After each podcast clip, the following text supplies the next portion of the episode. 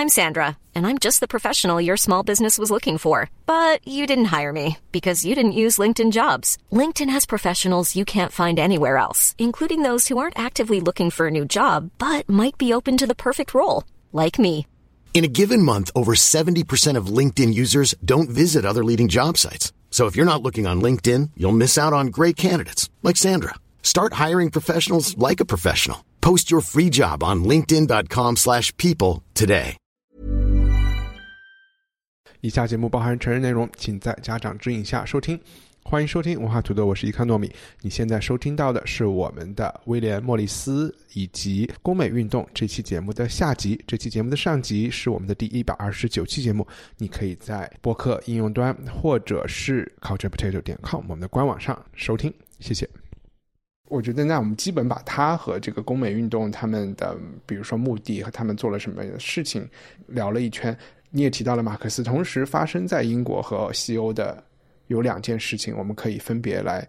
稍微讲一下，和我觉得和工美运动是一个重叠的关系。一个可能就是社会主义运动，马克思马克思和他也是比较比他老一点，差不多时代同一时代的人吧，老一点点老一点点嗯，然后呃，马克思其实他们也是讨论艺术的，对吧？然后可以可以分享一下嘛。然后第二个要分享要讲的就是我们说完马克思再说，就是当时英国的另外一个叫前拉斐尔派的美术运动啊。对，因为马克思在他的呃那个理念里面啊、哦，我这是看的别的书，我不是读的马克思主义理论啊，就是我看的别的书里面介绍说，马克思对于美学的确是有一些的，但是呃，莫里斯和他不一样的是说，马克思觉得艺术只是一种遗迹。它是一个传统，就是它是死的东西、嗯、但是莫里斯的根本区别，他认为艺术是可以改变社会的、嗯、我觉得反而是他在补充马克思主义思想的一个很很大的缺陷，因为马克思主义思想就是因为过度追求政治，然后而不注重美学，或者是真的马克思好屌丝对，而不注重美学，所以就就反而是呃，后来我觉得包括对我们现在也缺失美学嘛，就是其、嗯、对，就是其实是有很大的一个关系的。所以其实莫里斯我觉得他是希望从美学出发去改变社会。其实他认为拉斯金做了一个特别重要的事情，就是他把工人的劳动这个事儿、逾越劳动这事儿和整个社会主义改革呃和和艺术结合起来以后，和怎么生产就是艺术生产方式结合起来以后，他去改变了这个艺艺术能够介入社会的这么一个庞庞大的命题，他为他做了一个呃基础的连结。嗯嗯。我其实记得就是呃，宋轶在我们录共产党宣言那一期，好像你反正你说了一句话我印象特别深，你可能是随随便说的，就是当时有问大概艺术家的目的是什么，然后你说艺术家可以给人类或者是说我们怎么生活提供另外一种可能性，更多的想象。这个是不是其实就是刚才云婷说的莫里斯他们希望通过、呃、我觉得是，因为这个其实是跟创造性有关的、嗯，就是所所谓创造性，就是你会发现你有好多好多不同的选择。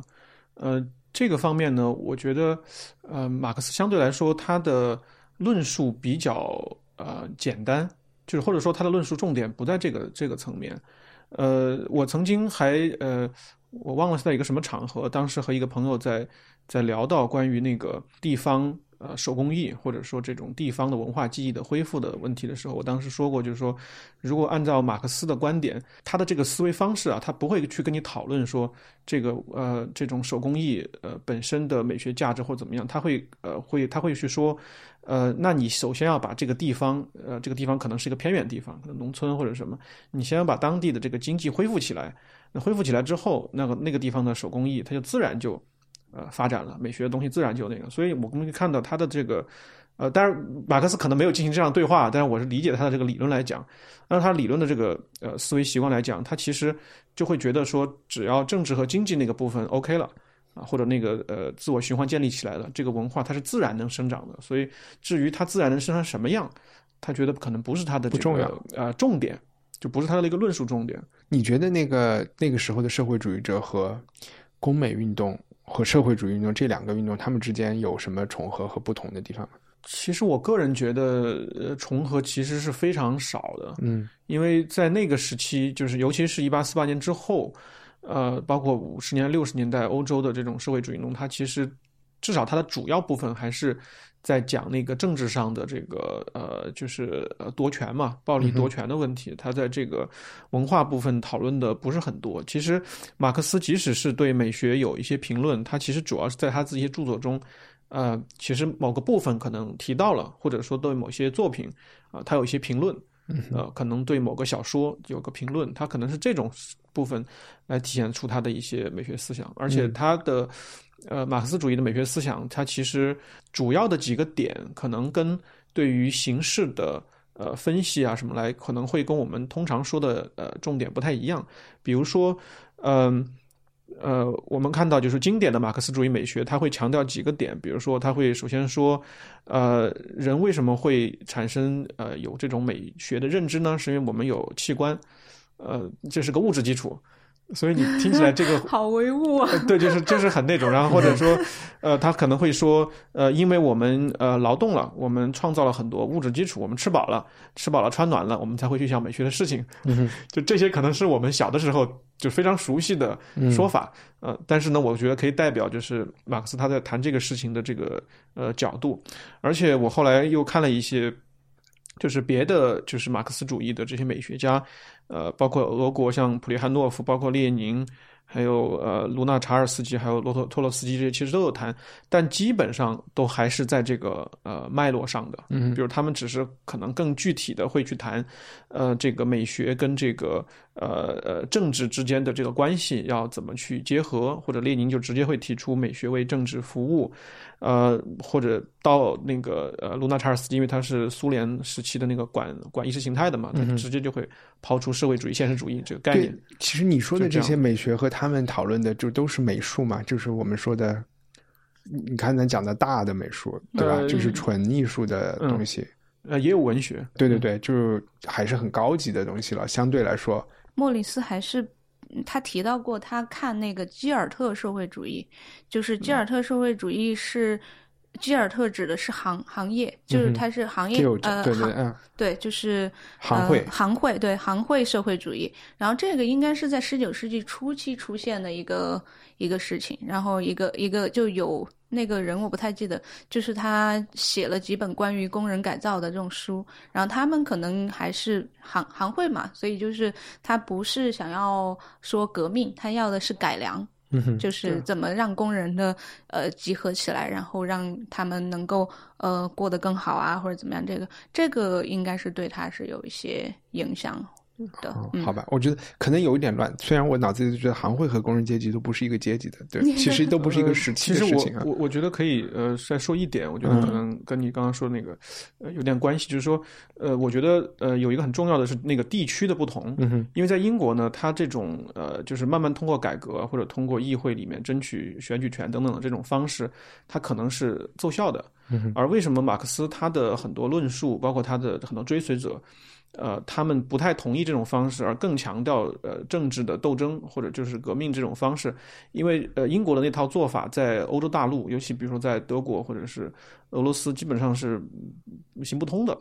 因为他们太穷了嘛。呃，就有很多原因嘛，嗯、包括比如说那个时候普鲁士它其实是军政体系嘛，对吧？嗯、然后俄罗斯也是沙俄，所以这就会我觉得这种呃社会主义思想的不同或者是分野，它其实也跟这个地区本身的这种。呃，社会条件有关系。嗯，我刚才就是想说的是，肯定，因为我看到呃，莫里斯做的那个凯姆斯考特出版社有出版那个《资本论》，呃，有我看到一张照片，那个一个精装本的特别漂亮，他帮他设计的，一看就是很喜欢。然后他也加入社会主义的这些政党，呃，所以他肯定是喜欢。我觉得啊，就是对。共产主义是很有兴趣的，我我是觉得他特别专门选去从事手工业这些事这个事情，然后和开始讲的那个呃劳动与那个你的产与你的作品之间的关系，我可以理解，我觉得是一个非常找的这个点找的特别对，因为对，因为有的时候你就是讲的那个我们说人和记者和稿子的那个关系，你一旦有那个关系了以后。一切都会变，比如说我在一家公司，我是一家报社，我是写稿的人哈，然后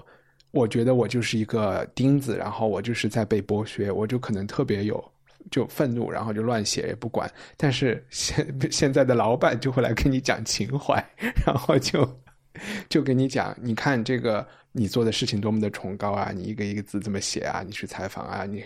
见父老乡亲，反正把情怀一讲呢，你又觉得好像哎，我的地位确实有点不一样，然后然后也可能就没有那么认要去跟老老板谈工资啊，或者是就是不太强调这一方面嘛。所以从我刚才的这个例子讲，摩里斯他做的这些事情很多其实都是延迟革命或者消解掉社会矛盾的。呃，这个是如果对于对于对于这个马克思来说，他可能就会、嗯、觉得他不够革命，呃，就会赞同赞同你刚刚的看法，就会觉得他是这种温和是在延迟、嗯、但我觉得可能在英国的那个语境中，他可能真的是能带来很多改变。就像你说一个乱写稿子的记者、嗯、诶，如果他突然发现他乱写稿子之后，他的别的记者朋友们都会觉得这种感觉特别好，嗯，大家一起都乱写稿子，然后好几个杂志社的记者们都共同乱写稿子，那这个时候可能会带来一种风气的改变。我觉得这个是不同的一个逻辑，它是否靠谱还是不靠谱取决于呃具体所身处的那个环境，嗯，是否能够支持这种事情发生。 OK，我们这时间聊得有点长，我们还有时间说这个说这个嗯，前拉斐尔派吗？和工美运动有什么比较影响是吧？就是直接的关系。嗯，我觉得就是艺术上的一些关系吧。嗯，对，怎么讲？因为因为当时的呃前拉斐尔派很多艺术那几个艺术家也同时是莫里斯很好的朋友啊，好像还有一个是室友。对，那个他们当时是在。有两个还是在皇家艺术学院读书的学生、嗯、然后后来就是他们当时就是做了，其实很短暂，就是做了一两个展览，然后展览也会提说他们叫前拉斐尔兄弟会，他会在旁边写一个什么、嗯、呃 P R B 然后什么这种、嗯、对，然后他就还是我说的，基本上他们的风格是像之前莫里斯那种，就是呃崇尚自然主义的，你要去现实中去描绘啊，然后反对虚假呀，然后这些这些风格。我们可以讲它是复古的风格吗？嗯嗯，倒不不算复古，就是当时他有一个、嗯、他有一个画家画的那个那个叫什么米米莱还是谁？米莱对、嗯、米莱，他他画的那个是就是他把基督诞生，然后基督一家画在一个就是特别呃贫困的那种环境里面，就地上全是木屑啊什么这种，嗯、其实是呃激起了整个包括狄更斯啊什么这些人都会反对他的，说把说有点亵渎整个。基督的那个生活状态、嗯、对对对，但是但他我我觉得这种对他来说好像也是一种真实一样。但是前拉斐尔派在他们的风格背后一定是有理念，他的出现在当时也是一个比较跳的东西，对吧？对，如果我们做一个快进的把历史名画快进过去，如放到拉斐尔前拉斐尔派的时候就会觉得呃怎么了，怎么变了一下。宋玉能讲一下、呃、他们我觉得可能和工美运动还是有有一些思想上的关系。我觉得思想上的关系非常大，就是、嗯、呃我们刚刚提到了那个就是呃工美运动过程中他有反对过去的或者说当时的这种贵族或者呃，或者说新兴自然界他们追求的某种美学嘛，那这个具体到呃绘画艺术上来讲的话，就会特别鲜明的体现在那个时候英国的呃学院派，就是皇家艺术学院的那些大咖们，那些比较有名的老师们，他们画的画，就是说这里面呃他们画的画里面有大量的题材都是来自于这个古希腊、古罗马这这种场景。或者说古希腊神话的场景，而这些场景他们又是从哪儿习来的呢？学来的呢？就是来自于拉斐尔，嗯、呃，或者米开朗基罗。因为文艺复兴时期，他们我们可以想象一下，比如说，呃，拉斐尔画的那个圣母子，然后米开朗基罗画的，呃，上帝与大卫的那个手指相接触，嗯，呃，就是那样的一个感觉。那么，但是说呢，到了呃英国的学院派的那个时期呢，可能。一方面，它在题材上，呃，完全就是画这一些，但是呢，可能很多的处理上，更加的光滑、光鲜亮，就是还不仅是笔触上的。就我们想象一下，那个拉斐尔的或者米开朗基罗，它其实很多表面处理的都非常光滑嘛。那其实呃，那个呃，英国的这个学院派也是这样子在处理，而且在很多的这些，嗯、呃，比如说画一个场景，那么场景上面，它可能除了这个主体人物以外，周围一切都很干净。比如说地上可能一片树叶都没有，嗯、也没有垃圾、嗯，也没有什么别的。所以刚刚云婷在说那个，呃，那张画《基督诞生》的那张画面，它就充满了墓穴啊、呃，这些东西其实就，呃，在我们现在来看，也许呃会觉得这个变化呃比较小，但是在当时，就是所有的学院派的艺术，呃，是占据一个呃舆论或者说社会的这个一个主流的时候，突然出现这样的这种画法，我觉得是是是非常非常呃不一样的。嗯哼，对。然后他们希望的回到拉斐尔之前，是想回到中世纪，也是像我们刚才讲中世纪行会一样，他们也是想回到中世纪的绘画上。呃，其实呃这一点我觉得嗯可以，如果进行画那个画面的视觉上的对比的话，能看得非常明显。就是说他们确实有借鉴一些在文艺复兴之前的呃比如说教堂壁画的这些形式，但你真正去比较，肯定是不一样的。嗯哼，呃，比如他借鉴的形式是，比如说他特别强调那种，呃，画面中的那种平面的那种呃构成感，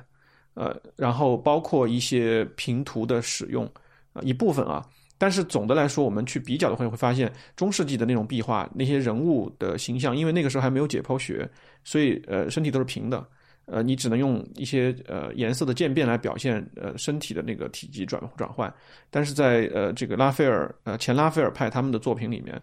其实你能感觉到他对于人体的理解、结构的准确性，呃要好太多了。嗯，明白。然后可能我们没有时间讲，就是这两拨人之间还有很多八卦，然后大家可以自己去查。嗯、然后、嗯、呃，莫里斯应该是把自己的第一任妻子让给了。呃，罗塞蒂，拉斯金，拉斯金，哦，对，莫里斯的妻子好像也和罗塞蒂有有一点，对对对对，总之就是对啊、嗯，好，呃，然后我们聊一点工美运动对后世的影响，你你先讲一讲。呃，我是一开始先看的柳宗悦的几本理论的书，然后呃之后再往前面去倒的，嗯、所以但柳宗悦的我看完以后，就是他其实是因为产生在昭和二年的时候，大概是一九二六二七年的时候这么一个阶段嘛，就也是日本开始要很繁荣的昭和年代的时候，所以其实他开始去回溯做民艺这个东西。我发现他用了很多比较东方和西方的东西的结合，他是一方面呃用了莫里斯的这个一些理念吧，包括他他去讲那个一定要成立一个呃公益联合会啊，呃，要做日用的大众的品牌，呃，那个呃产品啊，而且它更有意思的是，它为这些民艺产品设定了一个就即时可操作的标准，就比如说，呃，这些嗯产品达到哪几个标准，就实用、健康、什么呃自然这种，它你你就可以是一个合格的美的民艺产品了。就是我觉得这是一个。他的一个拓展吧，然后另一方面是他就是莫里斯，他还有一点矛盾的，就是他会他会对于伟大艺术和这个装饰艺术之间，所谓的大艺术和小艺术之间这个东西，就是要不要去区分的那么清楚，其实他是有矛盾的。他自己一个中产阶级嘛，他他没有办法去彻底的分离这个东西，但是柳宗悦很巧妙，他就是说民艺就是大众的艺术，你就不要考虑，他说那些伟大的艺术、大的艺术，就那些天才才会有，然后我们只要想到应该给大众的艺术，就只能是这些手工艺人，然后呃让他们呃他也强调了一些呃所谓的艺术艺术家或者设计师和他们合作啊什么的，对，但是整体来说他去规避了这个这个这两者之间矛盾，就其实是精英和大众的这种这种矛盾，对、嗯、就是他直接说民艺，嗯，就是柳宗悦是在海外留学的过吗？他他有呃去海外走，经常走过，嗯、对，嗯，所以从莫里斯到柳宗悦是有一条直接的这么一条线，有的，他他看莫里斯，我我觉得他应该是看了很多莫里斯的东西，嗯、包括他去他也去看基尔特社会主义的东西、嗯，然后他也是有一些很所谓的这种社会主义思想。那同期在中国有有类似的？其实其实我我觉得大概在三零年代。那会儿梁思成和林徽因去做的一些对一些古建修复啊，然后包括民间研究应该算是的啊。这个这方面我们刚才忘记讲，就是莫里斯也是成立了一个古建修复的协会的，是是是，对对对，嗯，对，然后包括其实那会儿西南联大有好多那种教授去做民俗研究的，嗯哼，呃，包括他们当时不是呃去昆明的时候，其实是路上一一路都在收集各种民俗的东西，但但是后来就呃这条线应该是断了。OK， 对，我觉得就当代的话，可能我不知道现在，因为现在跟那会儿是完全不太一样的。嗯，嗯，宋毅呢？呃，其实我想说一些，就是呃，就是我。了解莫里斯的过程中，对我比较有启发的地方，对对对对对，就是因为我发现，嗯，可能是因为工美运动呃强调这种匠人呃匠人的这种呃这种工作，呃很多人会呃误以为他们特别强调个体劳动，但其实莫里斯的这个呃经历里面，他其实是我觉得开启了这样的一种思考，就是说这些。呃，都具有创造性的个体，他们中间，他们之间如何可以联合起来？因为你看，他做公司，他包括也做这个，呃，古建筑这个呃修复的这个协会。嗯，其实他是在，呃，我觉得他的这个工作实践的过程中，是在不断的和很多人一起在，呃，碰撞或者说产生一些东西。包括云婷说那个关键词“艺术家合作款”也是现在最火的。呃，对，我觉得其实这个东西，呃。就对我现在的思考其实非常重要，就是这些你说是创作者也好，还是说艺术家也好，大家呃可以用什么样的方式去联合起来，就是这个其实是一个嗯、呃、好像呃讨论不多的话题，嗯呃或者说呃大家的尝试也也不是很多，嗯啊、呃、这里面可能会有非常多的很细腻的东西呃需要去呃去发现，比如说那么这些艺术家之间联合的时候，中间是否需要有一些作为像起到媒介作用的人，嗯、呃、等等，我觉得这个话题就是我读莫里斯的时候，我觉得他可能放到今天来看这个问题。你说他为什么会强调要要多人合作呢，而不是一个人在那儿？呃，我这是我个人的判断啊，我就觉得这个和他对于这个呃大机器生产的一个态度有关系。我刚刚说了，他其实并不是说单纯的是反对这个东西，他看到了这种大机器生产带来的这种效率上的呃这种这种呃社会的结果，呃，但是当然他批判在生产过程中产生的异化嘛，所以我会觉得他想一方面保留多人的劳动、呃、或者说多人的创造、集体的创造，他可能带来的远远高于个人创造的某种。呃，创造性或者是呃力量，呃，但是呢，同时它也能就是说，使得每个人在这个呃协作的过程中，呃，个人的创造力并不会被吞噬。嗯哼，所以我觉得它是呃有这样的一个，可能是潜在的某种某种考虑或者的影响吧。嗯，对，所以说这种合作是建立在很平等关系上的合作，对吧？不不是那种、嗯，我觉得这个肯定是首要的。嗯，呃，当然就是对于平等理解的这个过程中，它可以以什么样的形式出现？嗯，呃，这个就是一个值得去讨论或者值得去尝试的问题了。嗯哼，云婷要不要分享一些，比如说思考莫里斯对自己，就是你自己的一些个人的感受？我其实呃，当时跟一个朋友有一些讨论，就是自己因为本来在做一些设计相关的事，嗯、所以就是在想中国为什么一直出现不了现代设计这个概念。嗯、然后当时就是那个朋友是研究民意的，然后他其实就说他不觉得莫里斯真正想要做的是让艺术和呃，手工艺融合，它事实是让是想让艺术和手工艺分离、嗯，分离的目的是说现代设计就可以从这个东西中间诞生了。我觉得还蛮有意思的。当时他跟我讲，就是设计其实某种程度上是一种融入了美学的工业品。嗯哼，其实，在莫里斯之后，的确也发生了这样一个情况，就到后来的呃包豪斯，那么大家就已经在说在用工业。的方法去制造一个美的产品这个东西了、嗯、所以其实我当时还在想说为什么我们没有现在设计这个东西。你说分离出来是怎么分离呢？就是从艺术和手工艺之间诞生了现代设计。 OK， 对、嗯、就是说艺术和、哦、这个、你懂我意思、嗯、对，就是他们的分离，然后使得设计从这个又出现了一个新的领域，这个领域叫设计。OK， 嗯，明白。也就是说，莫里斯他们这个运动的失败，诞生了现代设计，就是他并没有人。反而是他这个运动的成功，但是这个成功是我们后人可能、啊、对从从中去去看到的这样一个结果。但你开始说那个分离还是因为高尚的人就去搞艺术去了，然后呃工业品越做越丑，然后出现了一个新的市场需求，对，就是呃、这个新的市场希望做又美又呃又美又呃不那么贵的产品什么的，嗯嗯，对。那比如说举个例子，宜家，嗯，那它是一个战后的呃在瑞典产生的东西，它和有的时候我又会觉得，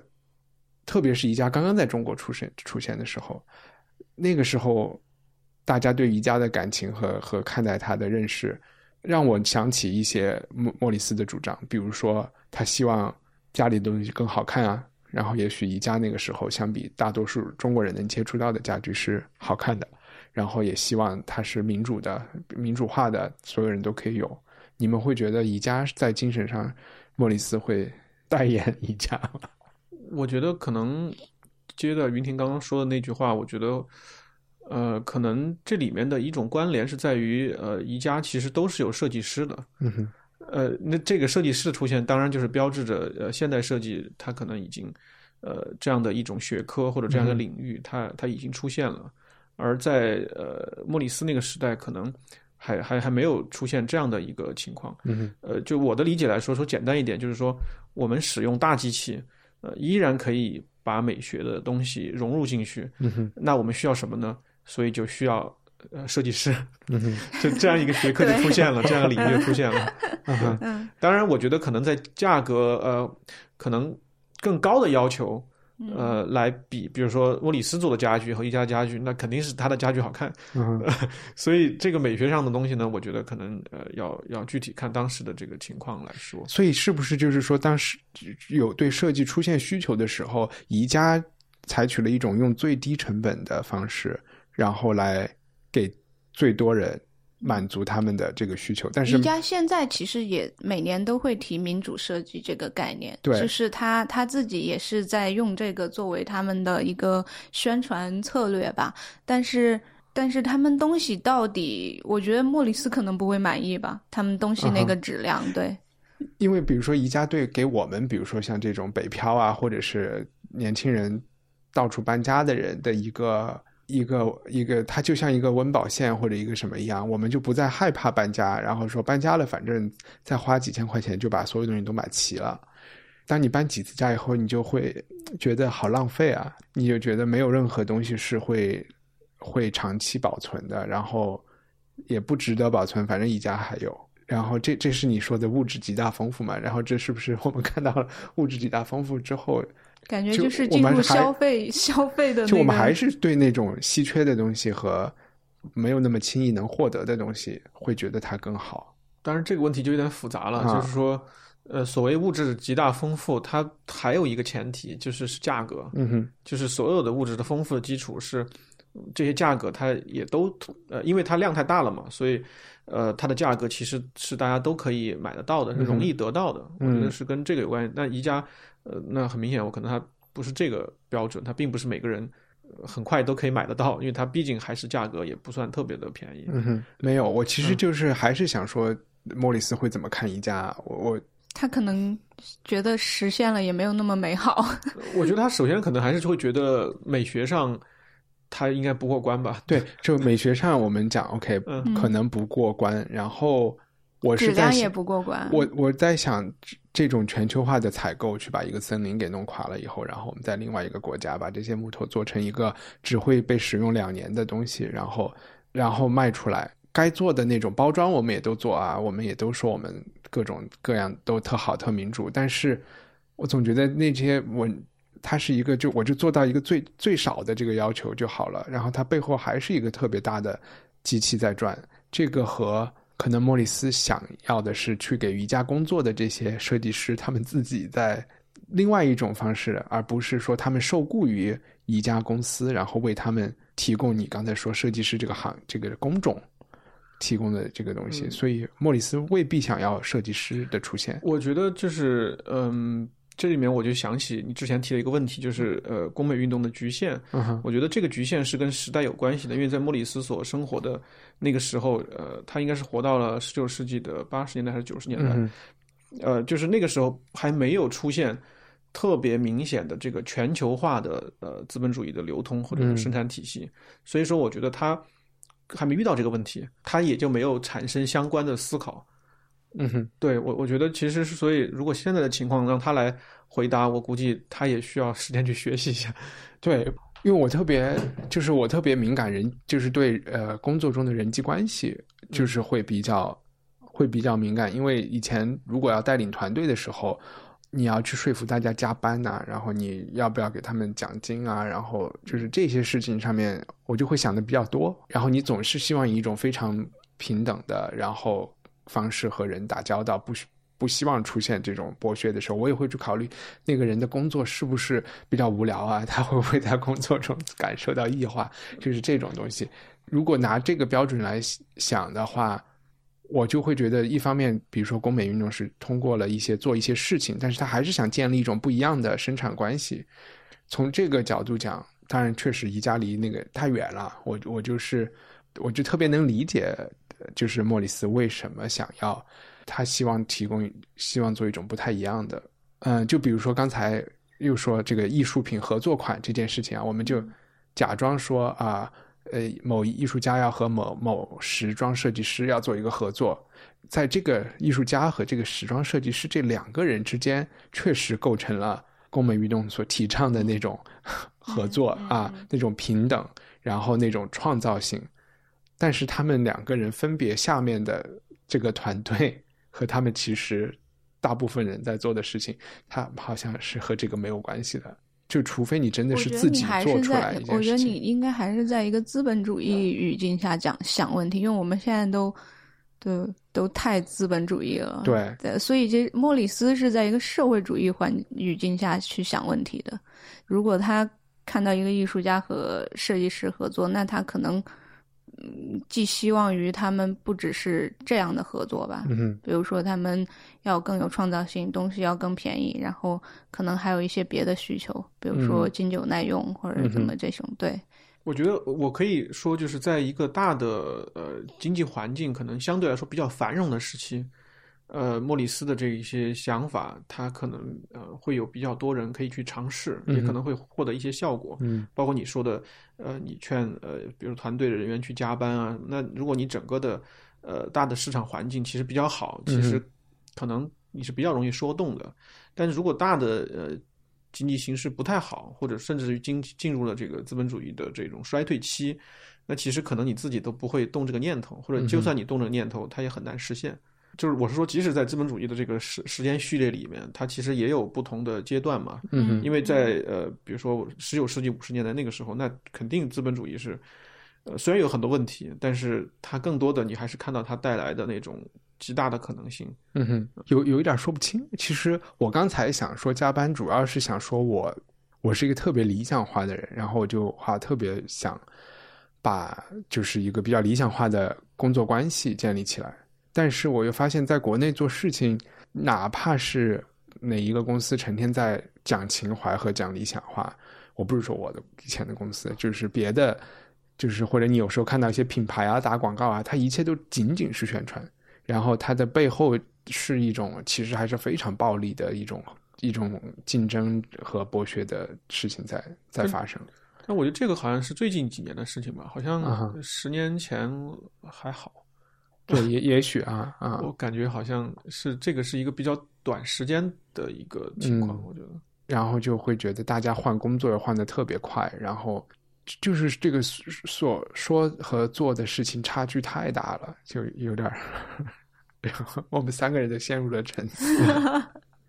对，然后然后那个哎，最后就是张玉婷，你在做一本杂志，对我在做一本，然后这是一个。在一种程度上也是在效仿工美运动的一个事情，啊。呃，其实不算，但是的确，呃，在做一本独立的设计杂志，然后，呃，其实也想提倡民主设计和日用设计的概念，所以因为现呃，包括想要用设计去达到一些政治社会的诉求。政治诉求，老师交代、呃、也, 也不叫诉求，就是就是或者说去探讨更多的可能性吧。嗯、就比如说设计你能参与的部分，其实很多还是想拓展这个设计的边界，因为现在的设计太消费了，嗯、所以我们还是希望它能够去嗯参与到多个领域，就是至少让大家发现。我觉得发现身边有一些这种东西是很重要的，就是发现有一些设计意识。哎，举个例子，这怎么有点像莫里斯？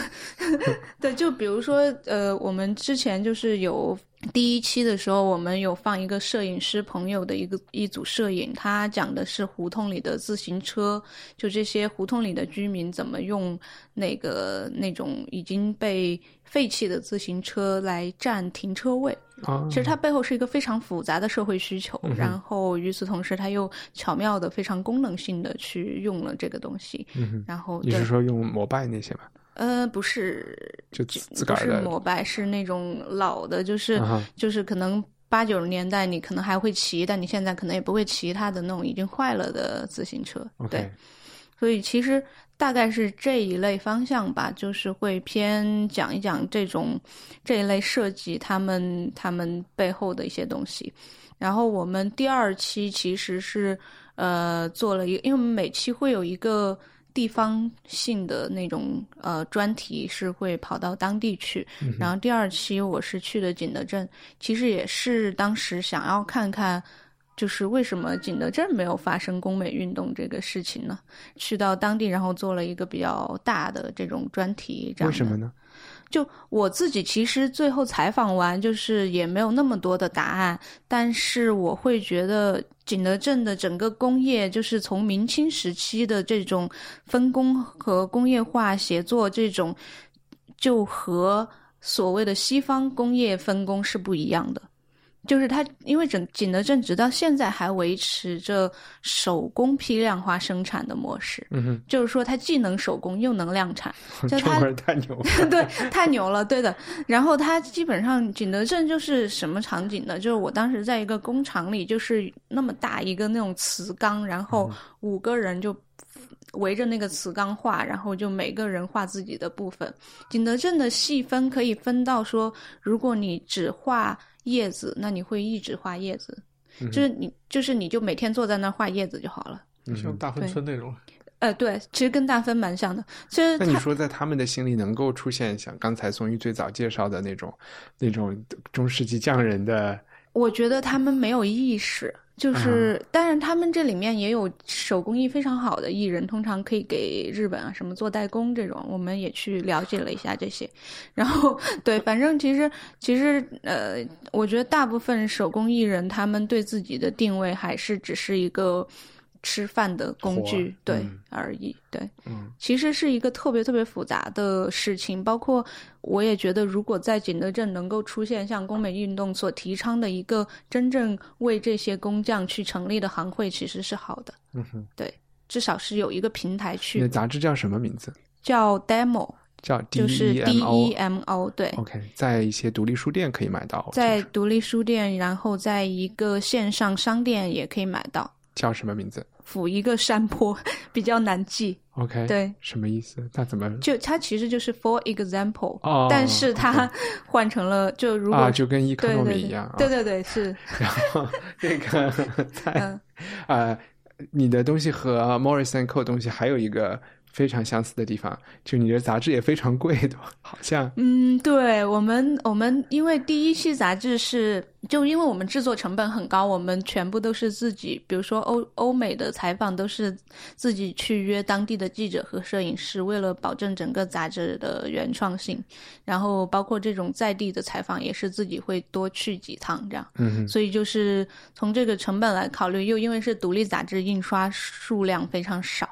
所以就比较贵，第二期是一百五十八一本， okay. 但是有三百六十页，很多。嗯嗯，请大家多支持。好呀，然后其他朋友可以可以去俯一个山坡啊，看一看。对，也可以去 Demo 的公号上直接能点进去买。啊、嗯嗯，好呀。那我们今天聊了好长好长时间。呃，还有什么最后一分钟要插进来的吗？因为我有一，我发现那个 William Morris 有一句话特别好，就是说你家里不要有任何又没有用又不好看的东西。嗯、那好吧，那今天我们就就聊到这里。嗯嗯，拜拜，拜拜，拜拜。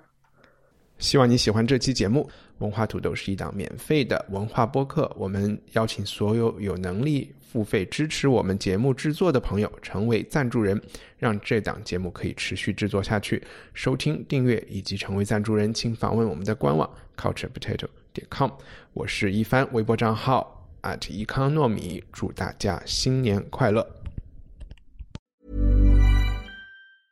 Hey, it's Paige DeSorbo from Giggly Squad. High quality fashion without the price tag. Say hello to Quince. I'm snagging high-end essentials like cozy cashmere sweaters, sleek leather jackets, fine jewelry, and so much more. With Quince being fifty to eighty percent less than similar brands. And they partner with factories that prioritize safe, ethical, and responsible manufacturing. I love that. Luxury quality within reach. Go to quince.com slash style to get free shipping and three sixty-five day returns on your next order. Quince.com slash style.